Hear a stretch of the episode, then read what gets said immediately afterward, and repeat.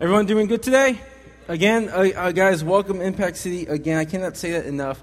I am so um, excited about our church excited about what God is doing here.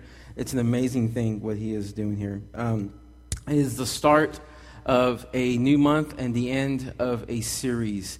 Um, if you would please open your Bibles up to Mark chapter 5, 35. We're going to be starting the last installment of the Greater Than series. Now, this message I tried doing last week. Um, David, can you lower me down a little bit, please? Uh, I tried doing this message last week, and for some crazy reason, just everything was against it. Uh, it just didn't really seem to go right. Uh, it got to church late, uh, struggling to get everything going and packing up everything. We're at Portable Church, so everything was always crazy and chaotic in the mornings. And then we get to church, and it's like pouring down like cats and dogs, like rain coming sideways. It is just crazy. And then I get ready, and we set up everything, and I'm just soaking wet from the rain, and David's soaking wet, and me, David, and Sarah, and we're looking around like, man, it's Labor Day weekend. Everyone's out like barbecuing and doing fun stuff. Someplace where it's not raining, and like we were just like so like, man, what are we gonna do? Like no one's even here today, you know. And then I was like, well, let me just preach the sermon anyway. And I went to go get to my, get my sermon off my iPad. I left my iPad back at the house. I was like, okay, I just give up. I give up. Like is not gonna happen today, you know. And so what I realized was that God was saying like, I don't want you to preach that sermon that day. I want you to preach it today. And what happened was um, we had uh, some people come in, uh, and we had like a little small group setting in the rain, in the beautiful with the sounds of thunder in the background and the sound of rain hitting the roof. And uh, we had like a small little group. We talked about the Bible, went through John 15, just verse by verse through that chapter. And what does that mean to be part of the vine and connected to Jesus Christ? And what does that mean in our life? And it was just, it was more powerful than any awesome sermon I've ever, you know, heard or preached or anything. It was just one on one discussion with community was so much more better. And we always hear that stories speak louder than sermons that a story will actually preach louder than a sermon. And we were just so excited to be able to share stories with people and talk about how God has, you know, you know worked in, the, in our life and how God has worked in their life. Anyway, the long story short, we didn't even do this sermon last week. And so we're going to do it this week. And I know why, because this week we're going to actually be talking about what does it mean to conquer death. And it's such an awesome awesome Sunday to do this because this Sunday we're baptizing someone here today. Amen? Can we give it up for Brian going to get baptized today? Like, this Sunday is just, it's just, it's perfect. And we're just so happy to be a part of this, to be a part of uh, Brian's life and be able to, to witness uh, him conquering death through Jesus Christ. Amen? So again, if you will open your Bibles to Mark 5:35, Mark 5:35. If you don't have a Bible, we have them in the back. Um, if you get bored, uh, we also have kids coloring pages back there. Adults, you can, you're more than welcome to those too. I will not be offended. You might get bored of me, and that's okay. But you know, just don't just act like you're taking notes, and I'll be I'll, I won't even like lose focus of what's going on here. So Mark 5:35 is where we're going to be today. If you need a Bible, feel free go up there and get one. Uh, it's not going to bother me. Coffee, donuts. You can get up and walk around, and just it's all right. Just don't like get up, walk around, like you know, like walk out and never come back. I mean, that's the, this is going to be weird for me. It's happened before though. So, so we've been learning, we've been going verse by verse to the book of Mark. We said in this sermon series that the book of Mark, the Gospel of Mark, was going to take us about two years to finish. And that's just stupid if you think about the fact that, like, who, who stays connected to the Bible that long, you know, for one series? But hey, we do. We love it, you know, verse by verse through the book of Mark. And we said that if you were to start sermon series with us and take a journal and every Sunday come and write notes, you would literally have a journal about that thick full of uh, expository notes on the book of Mark. It would be an amazing study guide for you in the future, and we, we encourage you to do that. But we've been going verse by verse through this book. And right now, and you know, in the, the month of September, we're barely finishing up Mark chapter 5. It's been an amazing journey. We've been seeing God doing so many things, but the common theme throughout this chapter was that Jesus was greater than so many things. He is better than so many different obstacles that come in his way and the obstacles come in our life. And really, if you look at the whole book of Mark, it's showing the fact that he is king over all. That Jesus is God, that he is king, and Mark wants to just let that known throughout his gospel, and that he is greater than so many things and he lets that known uh, from Mark 1 all the way down to the end of Mark. And so we've been learning so many things about how he is greater than, Jesus is greater than. As the song says, he is, Jesus is better than so many things in our lives. The problem is, though, we don't really believe this. Is that some of us really don't believe that Jesus is greater, Jesus is better than things in our life. The struggle is we don't believe it. We may know it, we may comprehend it, we may be able to quote it in Scripture, but we don't believe it.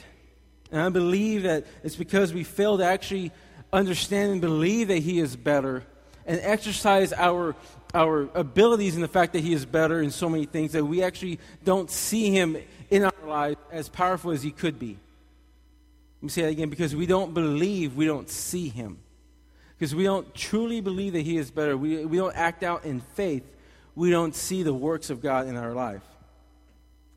We hold him to our standards in life. We say, like, like God is, he's confined to a box that we have created for God. And so when we face troubles and trials in our life, we don't see no any hope. Uh, we don't see no end in sight. There is no victory that ever seems possible because we think God can't really pull us out of this. You don't believe it. Mark chapter 6 will actually talk about Jesus going back to his hometown and trying to preach, and no one there really believed in him, and so he wasn't able to even do any miracles in his town because no one believed in him. We have to believe that he is greater than everything. And why shouldn't he be? Why shouldn't God be greater than everything? Scripture tells us in Corinthians 2 9 that for in him the whole fullness and deity dwells within his body. That means that Father, Son, and Holy Spirit all dwell within Jesus. Why wouldn't you think that Jesus is better than anything? And if he is all of that, then nothing is impossible without him or with him. And we see it all throughout this chapter, from verse 1 all the way up to the last verse here. We learned in the first part of this series that Jesus healed a demon possessed man. When he came to the other side of the Sea of Galilee, he landed and there was a, a demon possessed man, and he was possessed by a few thousand demons. If you look at that chapter, it says this it says that when he, when he saw Jesus, this is the demon possessed man, so when he saw Jesus from afar, he ran and fell down before him, and crying out with a loud voice, he said, What have you to do with me, Jesus, Son of the God Most High? I adjure you by God, do not torment me. Verse uh, 8, chapter 5 says, For he was saying to him, Come out of the man, you unclean spirit. The scripture says that the, the, the demon possessed man ran and fell down before him, begging Jesus to go away. We said that when you read that chapter, many of us think that Jesus was kind of like walking up and the demon possessed man was just kind of like going all crazy whatever, and Jesus was talking to him. No, the scripture says that as soon as Jesus was coming up, the man was pleading to Jesus, and Jesus was saying, Get out of him, you unclean spirit. So Jesus was literally going vato loco on the guy, saying, You get out of there, you unclean spirit. Get away from this man. He was coming with power, coming with this great strength. And the, the scripture says that the man ran and fell at his feet. So immediately, remember that word, immediately he came and fell at the feet of Jesus and was by his power. Jesus is greater than evil. We learned that. Then we saw that Jesus uh, left that area, sailed across to the other side of the Sea of Galilee, where he met a leader there, the local synagogue named Jairus. And Jairus ran up to Jesus and with pleading to Jesus to follow him back to his house and help heal his dying daughter. And so Jesus is like, okay, man, that's problem. We're going to do this. You're going to be awesome. You're going to check it out. It's going to be cool. And so Jesus starts walking with Jairus. And as they're walking, here comes this woman that, that, that just stops everything in its tracks. And the woman was bleeding for 12 years. And we said that that blood that she was bleeding out made her unclean and spiritually unrighteous to be within the confines of the church and the synagogues at the time. So we said that she was unclean, that for 12 years she was unable to be around people. She was unable to be around uh, uh, priests or rabbis or anyone. They said that, that she was tormented for 12 years, that she had suffered greatly at the hands of physicians, that her finances were drained because of this.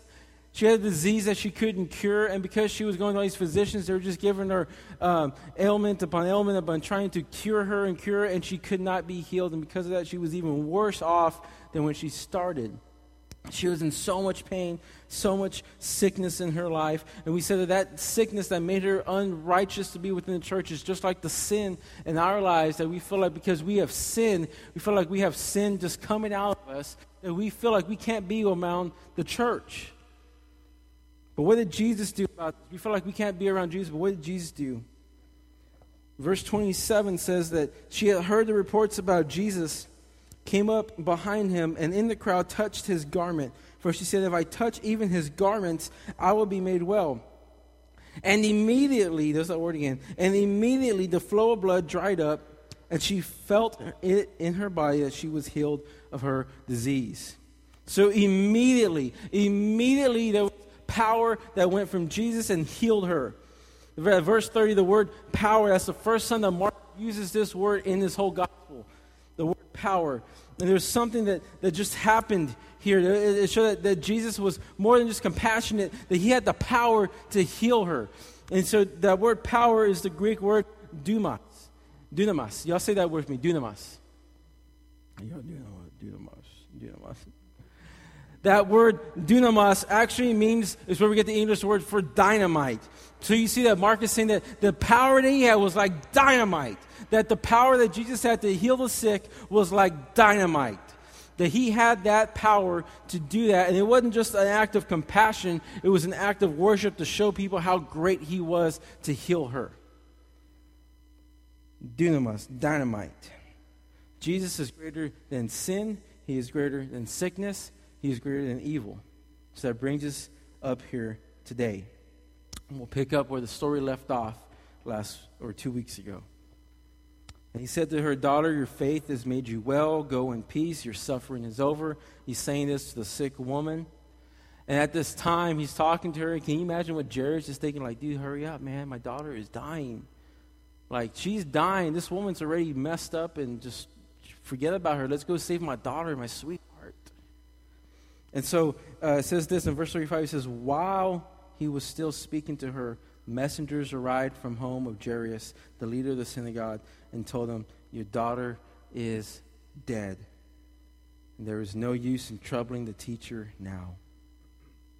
Question How many of you have experienced death in your life? Like it's a scary thing, right? Whether it's a friend, whether a friend uh, just died, in a, you know, whatever happened, that they passed away, a loved one, father, mother, sister, whatever it is, brother, spouse, child, or even just the death of a total stranger. Maybe you witnessed a death. You know, maybe you saw your, uh, someone that was right next to you, you know, in, in war, and they got they got taken down. Or maybe you were on the street and you saw a terrible wreck, and you held someone for the last time as you comforted them. That you saw the life drain from their eyes death comes to all of us, and we would be lying to ourselves if we said that death never scared us at least once in our life. So you can imagine the thoughts that are going through Jairus' mind right now as he's thinking about his daughter who just died. Can you imagine? I can't even, you know, stand thinking about my daughter just getting lost at Walmart or something, just that freak out. I don't know if I'm ever going to see her again. And this is this is complete hopelessness. Death comes out of nowhere. Comes out of nowhere. Last week at Missional Cities, when we were meeting at the barbecue, um, I was sitting down talking to a couple of the guys, and we are hanging out by the pit and just doing our own guy thing. And I'm just talking. I'm just, I'm just there talking, having a good time. All of a sudden, I hear crack, and the board that I was standing on yeah, y'all laughing still. And the board that I was standing on, it broke, and my chair literally flipped back. My legs went up in the air. My glasses flew off, and I rolled. You know, like everything just totally embarrassing. Your pastor took a fall. It was terrible, man. It came from out of nowhere. I wasn't even expecting it. I was just there talking, like, yeah, bro, uh, you know, like. Brian's laughing at me, Ben's laughing at me, Andrew's laughing at me, and like it was just it was embarrassing, but kind of funny at the same time. I told him I'm going to use it for a, for a sermon one day. And so I put it in there. You know, so it, it comes from out of nowhere. It comes from out of nowhere. And so you can imagine what Jairus was thinking like, oh my gosh, death came quickly. Look at what Jesus said. He said in verse 36, he said, But Jesus overheard them and said to Jairus, Don't be afraid, just have faith. Remember that. Don't be afraid, just have faith. Believe me, if you don't hear anything in this sermon today, if you think that I'm just a, a crazy dude up here yelling at you guys, listen to that scripture and believe it today. Don't be afraid, just have faith. Let's keep on. Verse 37. Then Jesus stopped the crowd and wouldn't let anyone go with him except for Peter, James, and John, the brother of James. Side note here that's community. Why are we preach community here at Impact City? Why are we all about community and not about, you know, just massive massive things. We want about micro things. We want small, intentional, intimate community because Jesus did small, intentional, intimate community. And so here we go. He said, guys, I'm going to go heal this daughter. It's going to be awesome. You're going to freak out and just follow me. Just come, follow me. Isn't that what he told to Peter and Andrew in the boat? He says, Come, follow me. Drop your net, just follow me. He didn't say, Come, let's go do a Beth Moore Bible study. Come, let's go, let's go read the, the newest book by Francis Chan. He said, No, come, follow me. Look at how I do things. Watch how I do things. Then you will imitate those things. He is preaching about community, and that's what we do on Wednesday nights in Missional Cities Group. Y'all, I got to tell you, we have to do this. We have to get involved. It's part of our DNA. We started off as a missional city group. This really is still a missional city group. We were a church of less than 40. That is a small group. That is a missional city group at its core. And as we grow, we will, we will break off and we will grow more. We will plant more churches, and each missional city group will be able to plant its own church and be its own uh, uh, ministry one day. And that is a, that's, that's our goal, right? But we want to be a church that is making more churches, that is being in community. And in these missional city groups, you will mature in Christ. I, I, promise you that if you're willing to submit and just follow through with that, your faith will be increased. Uh, your understanding of His presence in your life will be heightened as well. And you will feel more connected to the people here at Impact City Church, being here in the Missional City Group. Because you know what, guys? This, this Sunday thing, this is just one hour a week. It's 167 hours in a week, and this is just one hour a week. If we only do church for one hour a week, we're just plain idiots. We do church 167 hours a week, and this is just the time we come together and worship together. Church for us is 166 other hours in the week. You meet three times a day, it's 21 times a week that you have a chance to meet with someone and share the gospel. Don't bring people here to hear the gospel. You tell them the gospel. That's what missional city groups are. They're ways for us to go out and be intentionally missional in the people for the people in our community. And before you leave, uh, seriously, please write down a question on a communication card to let us know what uh, things you want to talk about at this missional city group and, uh, and we'll talk about it. We'll bust out the Bible and we'll start going through them. If you don't think of questions, I got to think of questions. You're not going to like my questions, they might actually bore you. So uh, write some questions down. Anyway, back to the story. Pastor has ADD severely, by the way. When they came to the home of the synagogue leader, this is Jairus' home, Jesus saw much commotion and weeping and wailing. Now, this morning, this, this weeping and wailing, everyone who was there, that's just for show, guys. Like there was probably four, maybe five people there who really knew the girl, who were really crying. The majority of people were paid actors. Truth be told, people would pay people to come mourn at their uh, family member's funeral. That was a way to show the family that, that the, oh, that we're lamenting, we're mourning, we're, we're carrying on, you know, and, and talking about the death of, the, of, of my child. That is the way that they, they exalted the death of someone. They mourned greatly. And whenever there was enough people to cry and mourn at a funeral, they actually paid people to come do that. So they're just professional mourners, okay? And so they're crying, they're weeping, they're going off, right? And it says this in verse 39 Jesus went inside and asked, why all the commotion and weeping? The child isn't dead, he, she is only asleep. Now, I've been known to say some pretty dumb things in my life. I've been known to say things that, that, that really just, I say things, I'm like, man, I really wish I had that back. But why would you go into a funeral and look at the father and the mother and be like, why are you crying? Why are you crying? Like, who does that? Who, who looks at death and laughs at it? Who says, Why are you crying? Uh, when in the midst of death that has just come, the hopelessness of, of, of, of death has come to the family. Why would you say that? Why would you say, Why are you crying? What kind of a man says that? And I'll tell you who. The kind of man that's about to make death look so powerless is a joke. Check this out. Verse 40. The crowd laughed at him. So now they're, they're mourning. Now they start laughing at Jesus. But he made them all leave. I really wish I would. I really wish the Bible said what he did to make them all leave. Can you imagine this big crowd laughing at Jesus and he just kind of like stare? Did he just stare at them? Did he raise his eyebrow? Did he like that? what did he do to make them? And they all left, right? Jesus made them all leave and took the girl's father and mother and his three disciples. There's community again. He's bringing the three into his inner circle. Took the three disciples into the room where the girl was lying. Holding her hand, he said to her, Talitha cumi, which means little girl, get up. And the little girl, who was 12 years old, immediately, there's a word again, immediately stood up and walked around. They were overwhelmed and totally amazed. Jesus gave them strict orders not to tell anyone what had happened, and then he told them to give her some food. Just to prove to her you she's alive, she's going to eat some chicken nuggets here, man. Jesus looks at the little girl and says, Talitha. Talitha, The English word that translates into uh, directly as little girl. And in the original language, this wasn't just like, hey, little girl. It was a much deeper intimate word that fathers often called their daughters. It was a pet name. Telia, little girl, little one, sweetheart, mija, little girl. Then he says, cumi, which is a very soft, gentle word for get up. So he didn't say, like, little girl, get up. He said, little girl, get up.